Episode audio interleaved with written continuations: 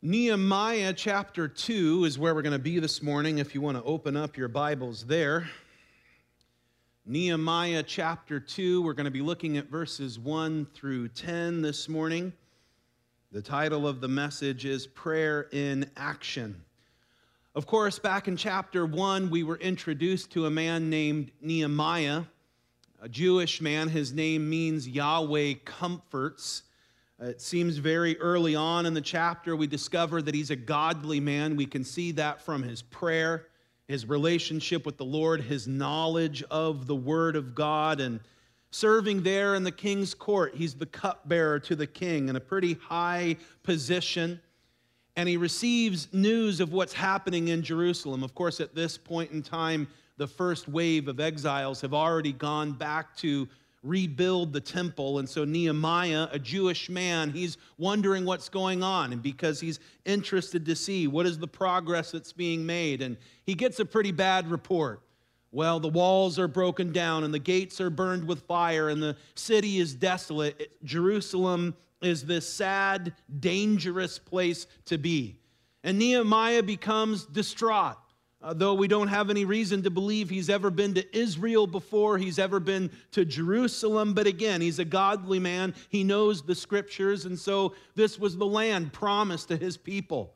This was the land of his forefathers. Uh, this was the city that God had attached his name to in a special way. And so he hears of the desolation and he's distraught. He becomes overwhelmed, but instead of just rushing out and having some knee jerk reaction, he could have run out and said something right away to the king. Hey, you got to do something about this. He could have tried to rally some supporters. Hey, do you hear what's going on? Instead of doing those things, he falls to his knees and he begins to pray and seek the Lord. And in Nehemiah's prayer, on one hand, he acknowledges, you know, we only have ourselves to blame. God, you warned us in your word that this was going to happen. If we fell into sin, if we fell into idolatry, that we would be scattered into the nations as a form of discipline and correction. God, you said that you were going to do that and you did it, and so we're without excuse, and he acknowledges that. But then there are some things that Nehemiah reminds the Lord of. He reminds him of his word and the promises that he made. And of course, God doesn't need to be reminded the way that you and I do. It's not like God forgot. It's not like Nehemiah is bringing something up that the Lord's like, oh, wow, thanks, Nehemiah. I forgot I said that. Uh, the Lord knows that he said it, but as Nehemiah is bringing these things before the Lord, what he's doing is a couple of things. Number one, he's processing his circumstances through the Word of God. He's looking at what's going on around him and he's lining that up with Scripture and he's saying, Yes, this is exactly what the Lord said would happen. And I think it's so important that we do that. So important that we process our circumstances through Scripture, especially when we're going through some difficult season, we're having some dark time in our life, because that's in those moments, that's when we think to ourselves, well, you know, God's abandoned me and I'm all here alone, and does anyone care? When we can process our circumstances through the Word, is this something that God said I should expect? Is this something that God had told me was going to take place? We process what's going on through the Word. Nehemiah is doing that in this prayer. But he's also now claiming these promises of Scripture. He's saying, not only were these things true long ago, Lord, they're still true today. This is still relevant for us. And of course, that's exactly what we're doing here this morning. We acknowledge this is a passage of Scripture written thousands of years ago, and it had specific meaning and application to those who were being written about, but it still has application for us. The Word of God is living and it's powerful. How sad and how tragic it is that there would be churches who would avoid Scripture, who would avoid the Word of God. Oh, that's not relevant, that's so old. The Bible will be applied to your life in ways that you couldn't even really predict or imagine because it's living. It's God's holy word, and He'll speak right into your circumstances. And so, Nehemiah, he's claiming these promises because Yes, it's true, they were scattered into the nations just like God had warned them about, but Nehemiah says, But Lord, you also said that if we would turn to you, no matter how far away we might be, if we turn to you with all of our heart, that you would be merciful, that you would hear from heaven and respond. And of course, that's exactly what Solomon said when he dedicated the temple in Jerusalem. As Solomon is dedicating the temple, he says something really interesting. He says, When your people sin, not if. Solomon knew that's a foregone conclusion. They're going to fail, they're going to blow it at some point. When they sin, if they look back towards this place, may you be merciful. He said, When your people are scattered into the nations because of sin, because of rebellion, and as a form of discipline, when they're driven into these nations, when that happens, Lord, if they look back towards this place, this place of sacrifice, this place of worship, if they look back towards you, would you be merciful?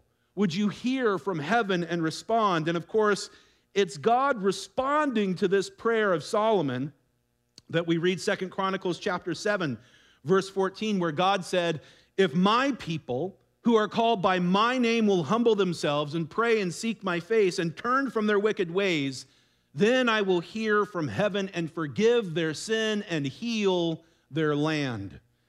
And of course, we understand that was a promise given to the nation of Israel specifically. If they would be scattered away, if they would turn to God, that He would bring them back and heal them and restore them.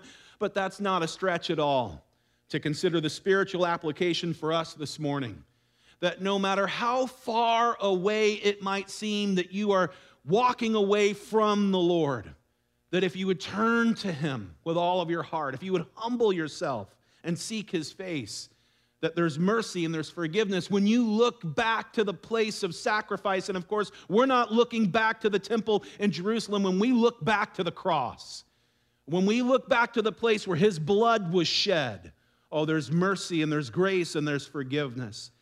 And so Nehemiah is bringing all of these things to the Lord in prayer. And prayer, of course, it's good, it's important. Too often it's neglected in the Christian life, and that just shouldn't be.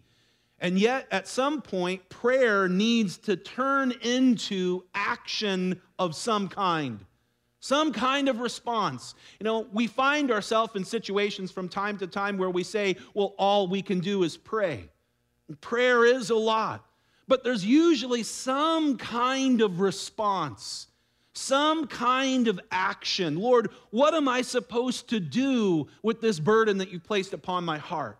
How should I respond? Is there some step of faith? Is there some step of obedience? And of course, that's where we're picking up in the story here with Nehemiah.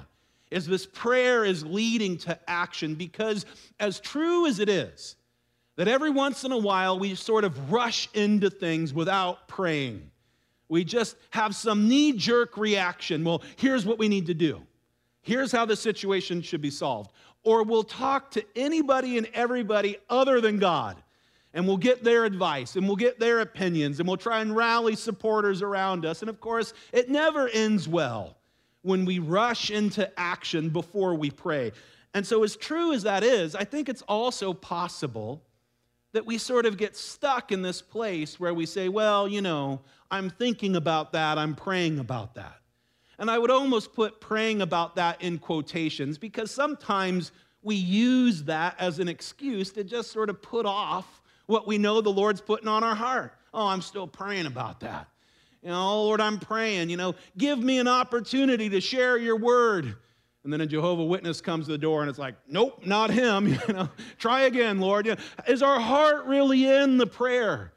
Are we really looking for an opportunity to respond? Because prayer should lead to action, some step of faith and obedience, and that's what we're going to be looking at here this morning. I'll start reading here in this passage. I'll read down to verse 3 and we'll get into our study. So, Nehemiah chapter 2, verse 1 says, And it came to pass in the month of Nisan, in the 20th year of King Artaxerxes, when wine was before him, that I took the wine and gave it to the king.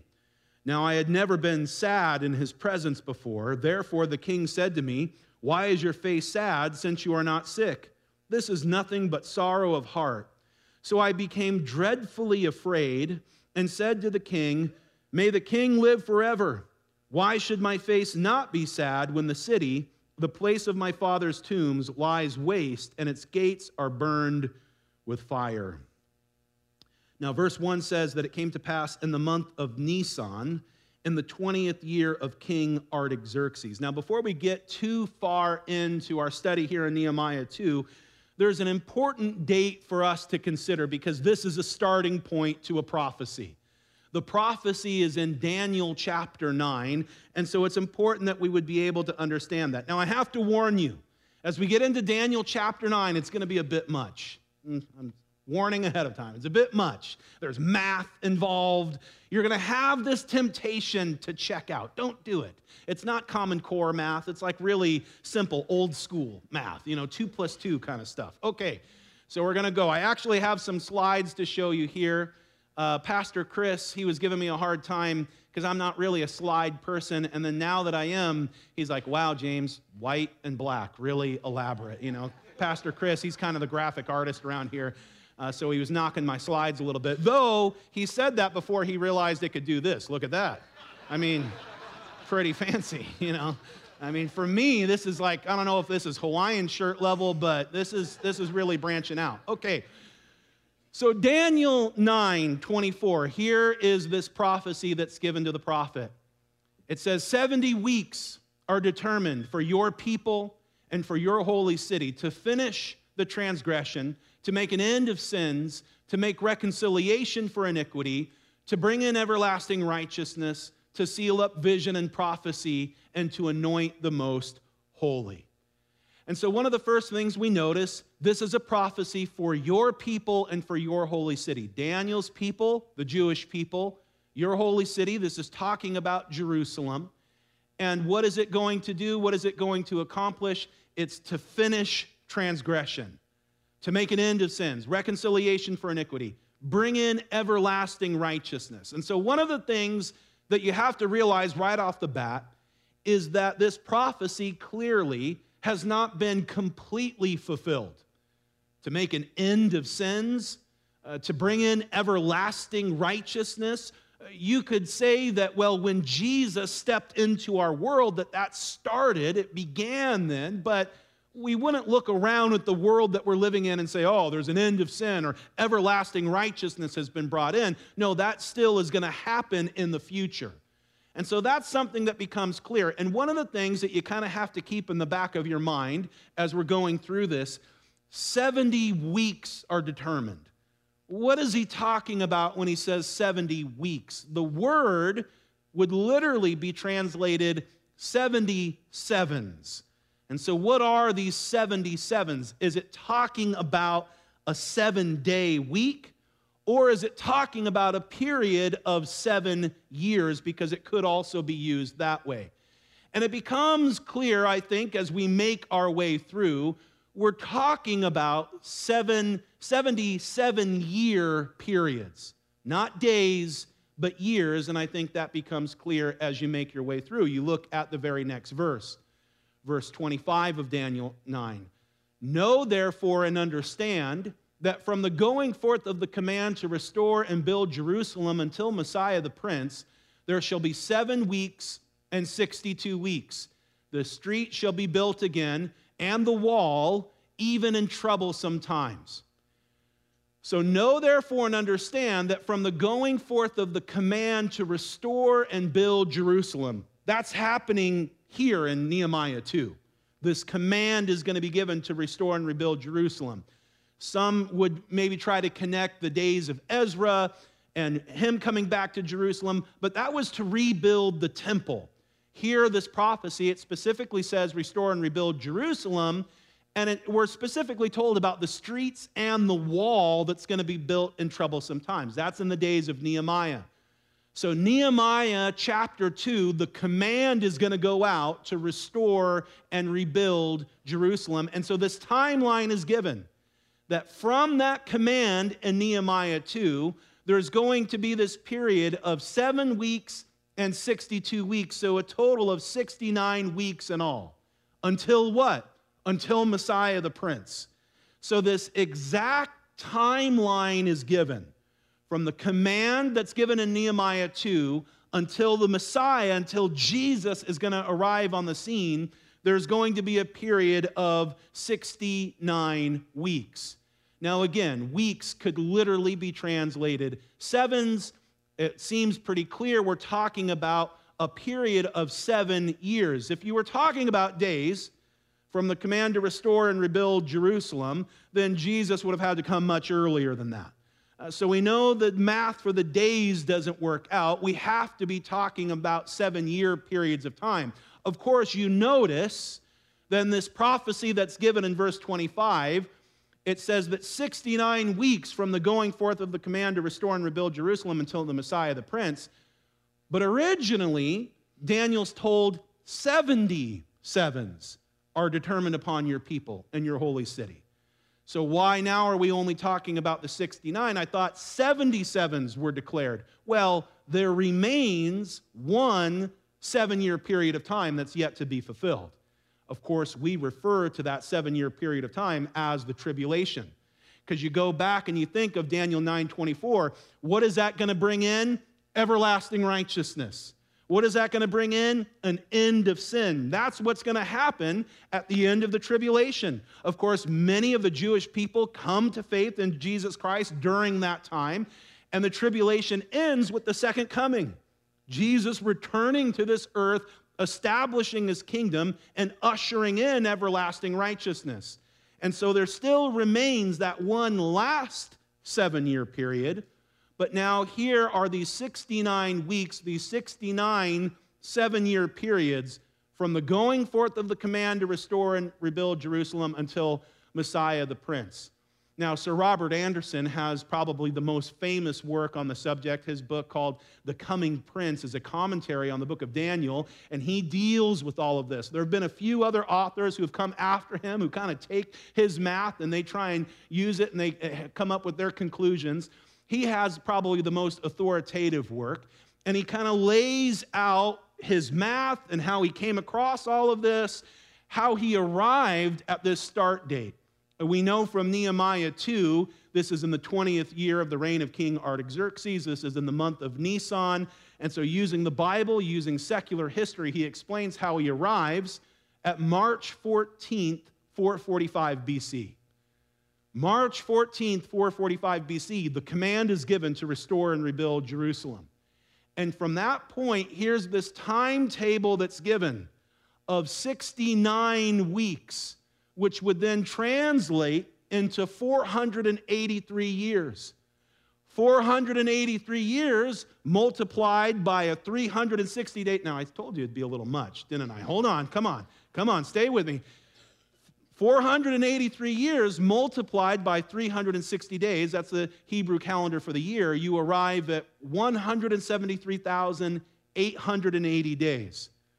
So, March 14th, 445 BC plus 173,880 days, you would arrive at April 6, AD 32, which just so happens to be Palm Sunday, the triumphal entry.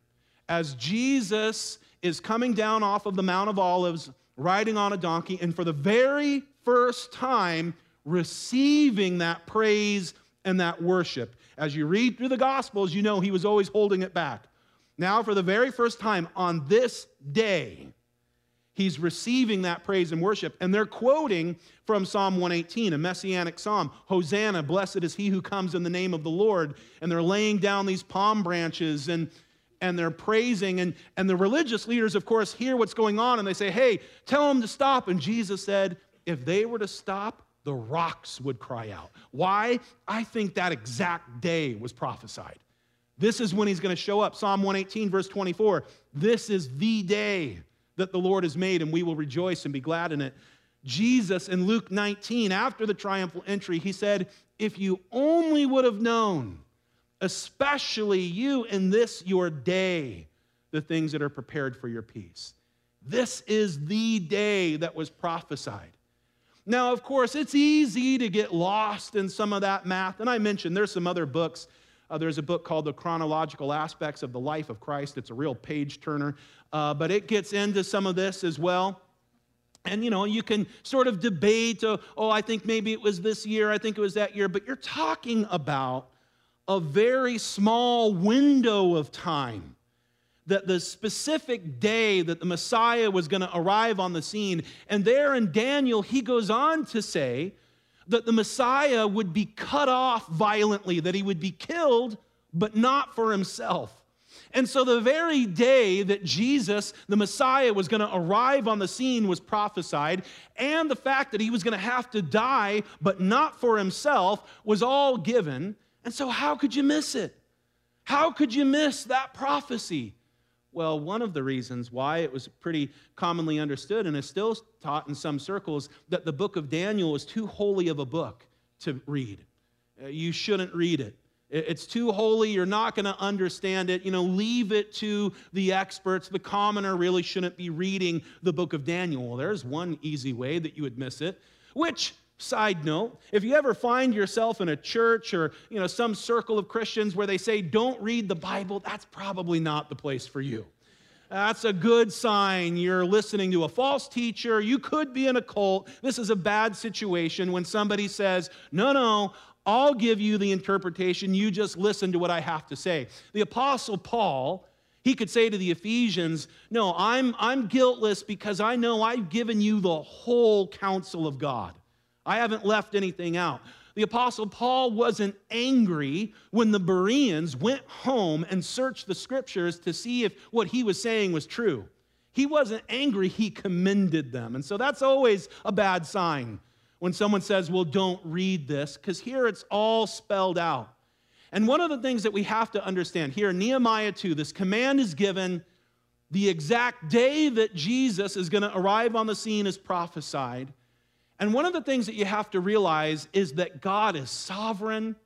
He's in control. You know, you think of the crazy world that Daniel was in, that Nehemiah was in, what was happening during the days of Jesus and the Roman Empire, and Caesar Augustus issues this decree that the whole world would be taxed, and all of these kings and leaders and tyrants, and they think they're in control, and they couldn't stop for a second the exact day that Jesus was going to show up, the exact day that he would be presented as the Messiah, the Savior of the world. God measures out our days, our years, our moments, our seconds. God knew that we would all be gathered here together on this day, and He knows what's going on in your life. He knows what season you're coming out of. He knows what season you're headed into, and He loves you. How do I know that He loves you? Well, because He would be cut off violently, but not for Himself, for you. His blood was shed for you and for me, that we could have life, that we could have forgiveness and a relationship with Him. And so, this incredible prophecy is given to us here from this command that goes forth Uh, we know the day that the Messiah is going to arrive on the scene. So it came to pass in the month of Nisan in the 20th year of King Artaxerxes. Wine is brought before him. I took him the wine and gave it to the king.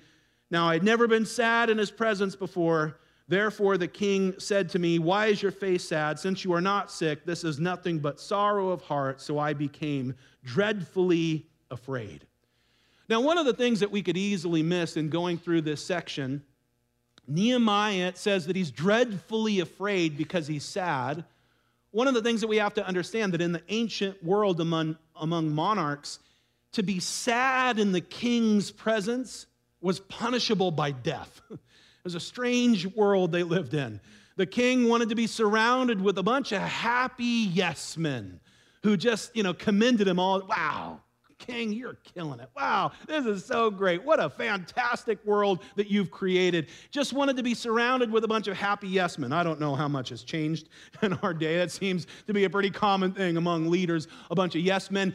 Maybe the penalty for being sad is a little extreme here. Nehemiah could be put to death for being sad in the king's presence, so it makes sense that he becomes dreadfully afraid. But the other thing that we could miss is the period of time that goes by.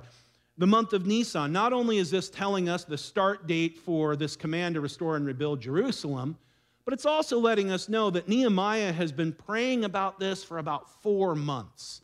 And so this wasn't some quick reaction. He didn't immediately go to the king and make all of these things known. Four months of prayer and fasting have gone by, and there have been some things that have developed over this period of time. And something that I've noticed in my relationship with the Lord, perhaps you've noticed this as well, is that time has a way of working on us. Time has a way of, of producing some things, especially as it relates to maybe a burden that the Lord has put on your heart. A little bit of time goes by, and if that burden is not from Him, it starts to fade away. It starts to become a little less of a focus. If the burden is from Him, then it will intensify. And so that's usually one of the first questions I'll ask. Somebody will come and say, You know, I've got this burden from the Lord, I've got this vision for this ministry, and here's what I want to do, and I'm real excited about it. One of the first things I'll say is, Well, how long have you been praying about that? Since yesterday. Since this morning, it's been this heavy burden on my heart. And, and I never try to be discouraging because that's always exciting. That's good that someone is looking for ways to serve and wants to be involved and excited for the work that God wants to do. But I'm never ashamed to say, you know, let's just pray about that. Let's seek the Lord on that. Because if the burden is really from Him, then praying about it and seeking Him, it's only going to intensify. It's only going to become more and more of a glaring need. It's only going to be something that you realize, and it's going to come into crystal clarity the work that needs to be done. As we continue on here in just a moment with Nehemiah, it's going to be clear he's thought about the work, he's had some time to consider it. And so, if it's really from him, if you're going to pray and you're going to seek the Lord, then it's going to intensify. It's going to grow. It's going to become more and more consuming. You're going to say, well, here's the work that needs to be done. If it's not from Him, it starts to fade. And maybe it goes to the back of your mind oh, that's a great need, and maybe that's something the Lord would have for me in the future, but perhaps it's not for the here and now. Nehemiah is in the place where this is from the Lord, and so it has intensified, and now he can't even pretend. Now he can't even act happy for a moment in the presence of the king because it's become so clear. And so the king calls him out on that. What's this? You're sad in front of me. This has never happened before. You're not sick. This is nothing but sorrow of heart, and so what's the deal? And Nehemiah, dreadfully afraid because he knows what could happen to him, he says in verse 3 May the king live forever. I wonder if he's also thinking, and it'd be nice if I could live for a little bit longer too, you know, at least past this conversation. May the king live forever. Why should my face not be sad when the city the place of my father's tombs lies waste, and its gates are burned with fire. That's a pretty gutsy thing to say. Now, he's trying to be respectful. May the king live forever. But then he comes right out and says, You know what, though? But why would my face not be sad? This, this issue that could be punishable by death, Nehemiah is like, What choice do I really have? The city lies in waste, its gates are burned with fire. This is the place of my father's tombs. Why should my face not be sad. You know, there's a lot of needs in our world. I don't know if you've noticed, and it can be overwhelming at times because there's this realization we couldn't possibly meet every need.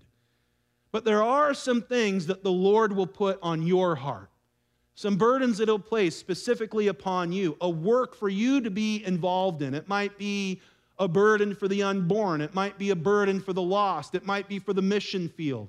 It might be some issue in the church, uh, the children's ministry, the youth ministry. It might be something going on in your home, in your family, in some relationship. It might be an individual. The Lord will put this burden on your heart, this work for you to do. And if it really is from Him, until you pray, until you seek the Lord, until you respond, this is going to be your response. Well, how could my face not be sad? There's this incredible need, and I'm not doing anything about it. Here, Nehemiah, his name means Yahweh comforts, but he's not comfortable in the palace. He's not comfortable in a lot of luxury and privilege and advantage.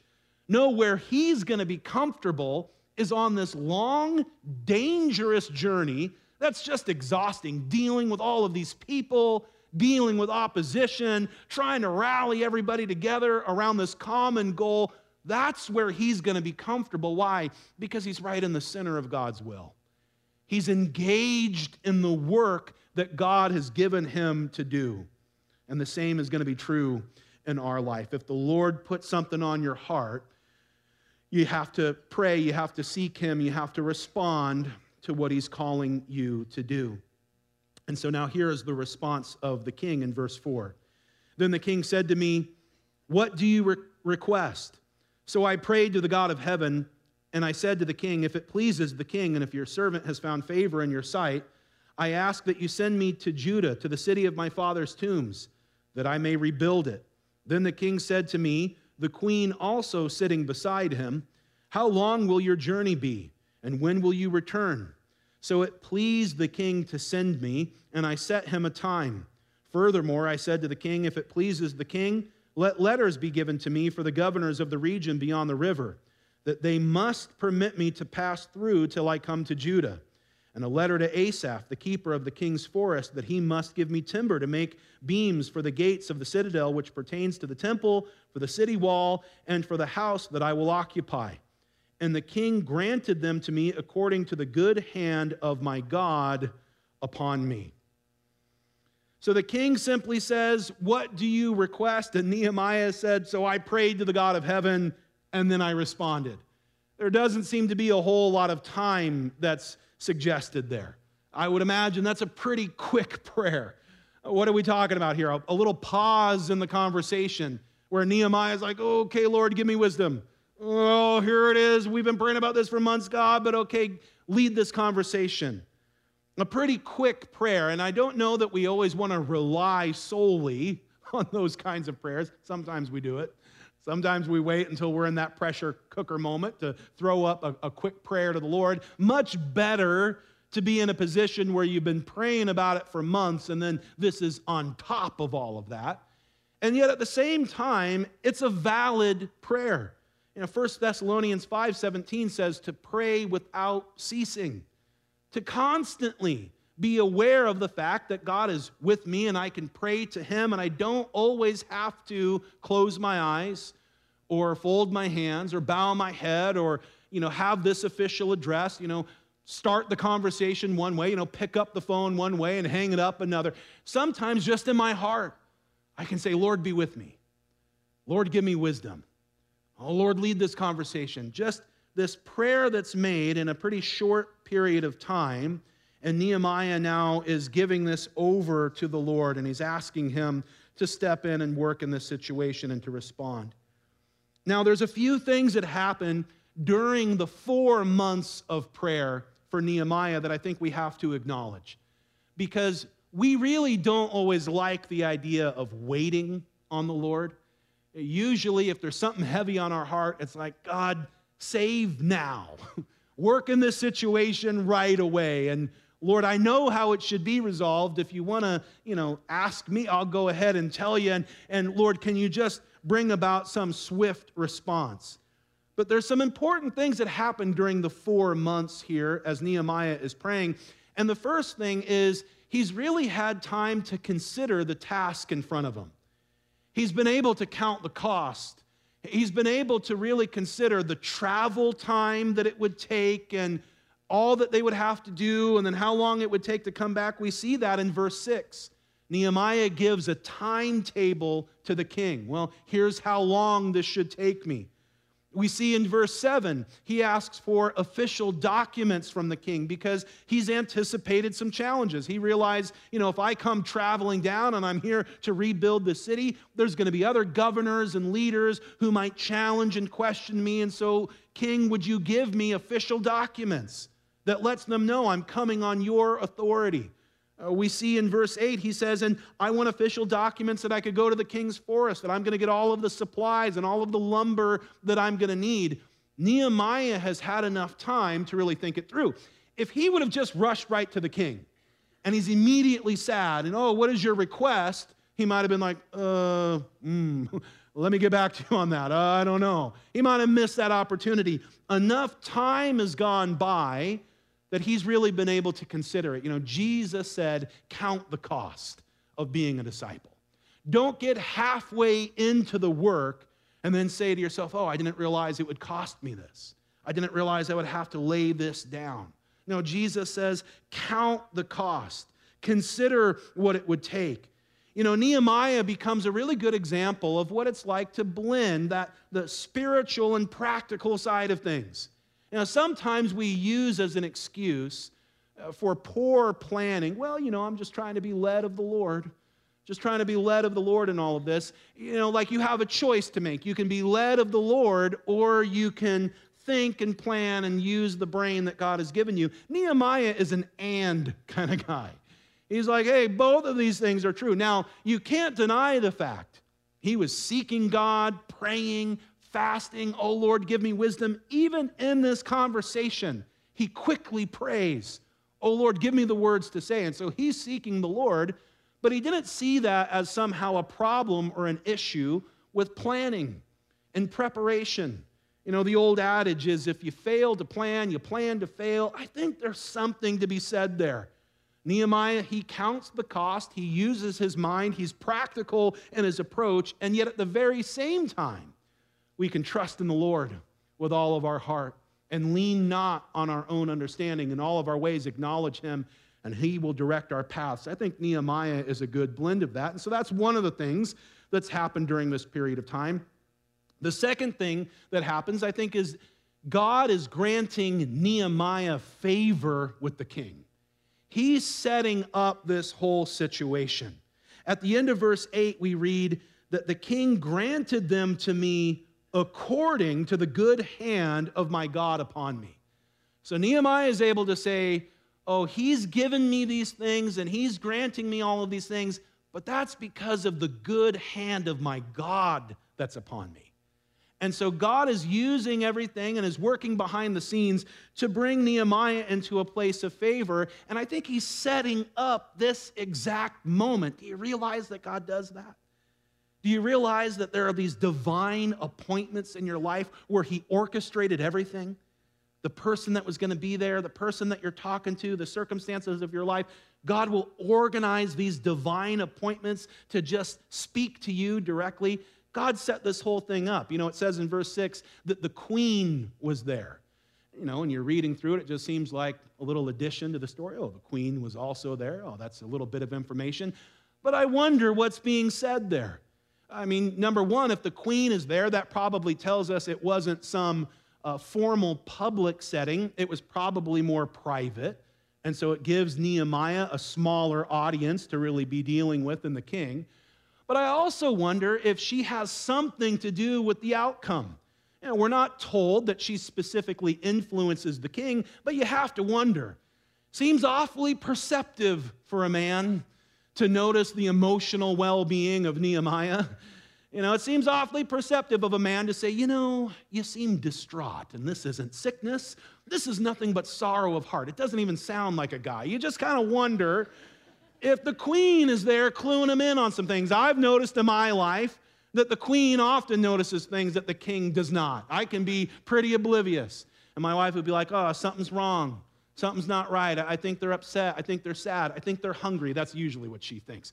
Uh, she, she shows love by giving food, obviously. And so, you know, sometimes women, you know, they'll just pick up on things that the guys don't. I, I wonder it just seems like God has set this all up to give Nehemiah this private audience with the king, and perhaps the queen is there cluing him in on some things. Perhaps she is there, like, yeah, why don't we show some grace? Why don't we show some mercy? But Nehemiah realizes it's not the king, it's not the queen. He says, it's the good hand of my God that's upon me. He's the one directing things. Proverbs 21, verse 1 says, The king's heart is in the hand of the Lord, and like the rivers of water, he turns it wherever he wishes. And that's still true today. That wasn't just the kings of Israel. We see that throughout the Bible. That was Pharaoh, that was Nebuchadnezzar, uh, that was Cyrus, that was Caesar Augustus. We, we see throughout the Bible the king's heart is in the hand of the Lord and he can turn it whatever way he wishes. It's still true today. God is sovereign, He's in control. With all of our crazy rulers and leaders and what's going on today, God is still in control and He's going to accomplish His plan. There's vessels of honor and there's vessels of dishonor, but they're not going to be able to stop the plan and the purpose of God in our life and in our world. And so he, all of these things are happening during this period of time. I know that sometimes we want to rush through it and we want to say, Oh Lord, give me the answer or step into the situation. But the truth is, is maybe God is using that time to prepare you, that you would understand in a better way the task that's in front of you, and to ask the Lord for help and to ask Him for strength. He might be working behind the scenes he might be working in somebody else's heart, granting you favor, setting the whole thing up that he would be glorified.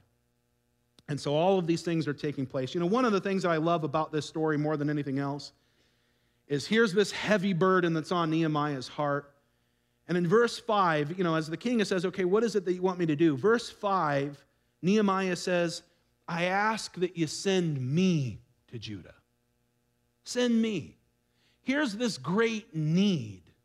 You know, Nehemiah says, uh, he doesn't say, okay, so send this group or send this delegation. No, he says, send me to Judah. It's one thing to recognize the need. It's one thing to say, you know, somebody should really do something about this.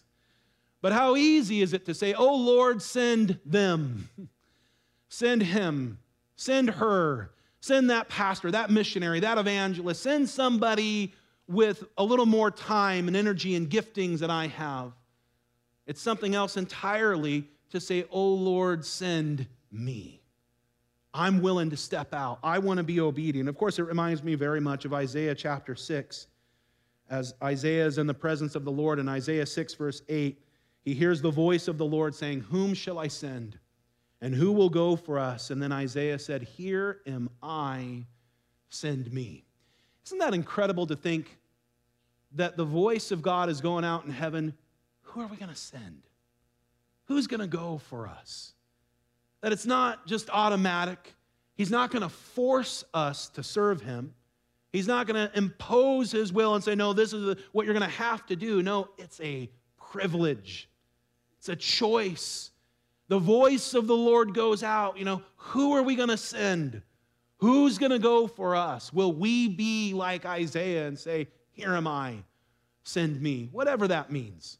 We don't always know the scale. We don't always know the implications. Is it across the globe? Is it across the street? Are we preaching to thousands? Are we inviting one person to church? Is it just some simple act of love and kindness or grace or mercy, but some small step of faith and obedience where we would say, Lord, I'm willing.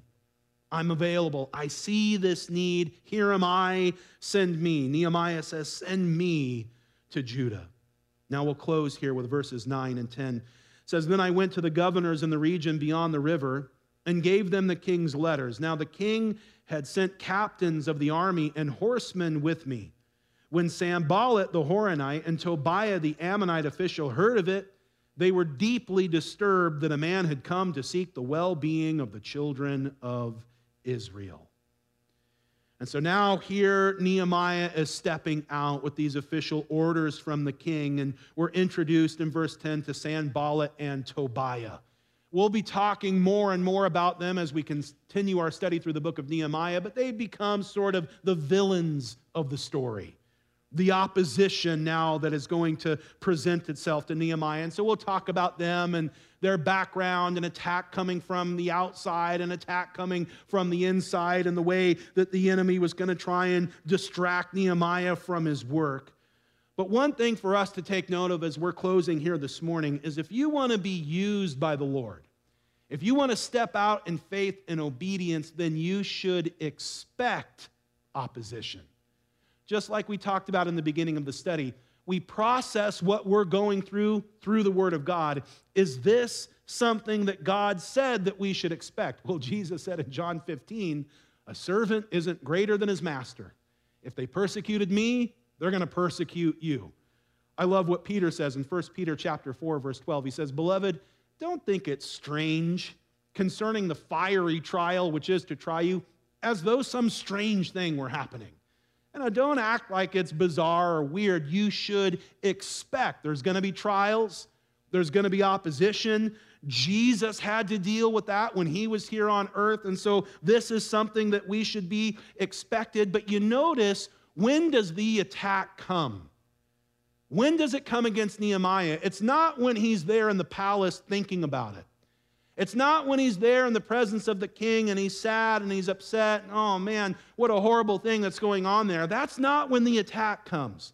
The attack comes when he actually does something about it. When he steps out in faith and obedience, responds to what God is putting on his heart, that's where the attack comes. And I think the same is true in our life. You know, the enemy doesn't mind us so much gathering together and saying, oh man, there's lots of great needs around here. oh, look at these issues that are going on in the church. Look at these issues that are going on in the world. I don't think the enemy minds that all that much. It's when we put the Word of God into practice, it's when we connect and apply it to our lives. It's when we actually start doing something about it, and those strongholds of the enemy are now being threatened. And the work that God wants to do is being built up. That's when attack and that's when opposition comes. And it's something that should be expected. And so when you see walls that are broken down, when you see gates that are burned with fire, whether it's in your home, in a relationship, something that the Lord has put on your heart, there, there's some work for you to do. When you see that and you pray and you seek the Lord and you recognize this burden, Lord, is from you, and now I'm going to step out in faith, there's going to be opposition because here's what we have to realize the enemy, he comes to rob and steal and destroy. He's wreaking havoc. He was wreaking havoc in Jerusalem. He's still wreaking havoc today. Of course, it seems ironic that here Sam Sanballat and Tobiah that they would be greatly disturbed that someone has come to seek the well-being of the children of Israel. I don't know that a whole lot has changed. The world is still greatly disturbed that somebody would be seeking their well-being. But of course, whenever we respond to a work that God is doing. These are people that the enemy is ripping off. These are people that the enemy is attacking. These are people that the enemy has in bondage. And so when we step out and we seek their well being because God has put it on our heart and it's for His kingdom and for His glory, there's going to be opposition, but greater is He that is in you than He that is in the world. And we're standing in the power and the authority of Jesus Christ. His blood was shed, and there's nothing the enemy can do about it. We preach the gospel, we preach the word of God, and we say, Lord, I know you've put this burden on my heart, and I know I can't do it on my own. So I'm asking you to fill me with your Holy Spirit. Give me the power, give me the strength that I need. I want to see these strongholds of the enemy come down. I want to see your work built up for your kingdom and for your glory. Amen. We'll stop there for this morning. Heavenly Father, we thank you so much for who you are. And Lord, I do thank you for each one of us here. And we recognize, Lord, that you've gathered us all together. You know our hearts, you know our lives, you know what's going on. And so, Lord, I just pray. I pray for anyone here who's in exile, anyone here who has been driven away from you, maybe their own choices, their own decisions. Uh, maybe it's been a slow drift. Lord, I just pray that if they're here this morning and they're far away from you, that they would look to the place of sacrifice, that they would look to the cross where your blood was shed and your love was poured out for them, that they could be forgiven, that they could be healed, that they could be restored, that they could be brought in to close fellowship with you. Lord, I pray for anyone here this morning who perhaps is considering some burden that you've put upon their heart, some work for them to be involved in. God, I pray that you'd help them to wait on you, but to step out in faith when you would call them to. Lord, I pray for anyone who is currently engaged in that great work. Lord, may you continue to lead them and guide them. We want to see the strongholds of the enemy be broken down in the lives of our family, in the lives of our church family, in our world. We want to see the gates of hell be cracked into, Lord, that there would be people set free. We want to see your work be built up and strengthened. And so we just commit these things into your hands and we pray that you'd be moving and working powerfully and that you would help us to respond in the way that you would have us. We love you, Lord, and we praise you. We ask all of these things in Jesus' name. Amen. Amen. Let's all stand together.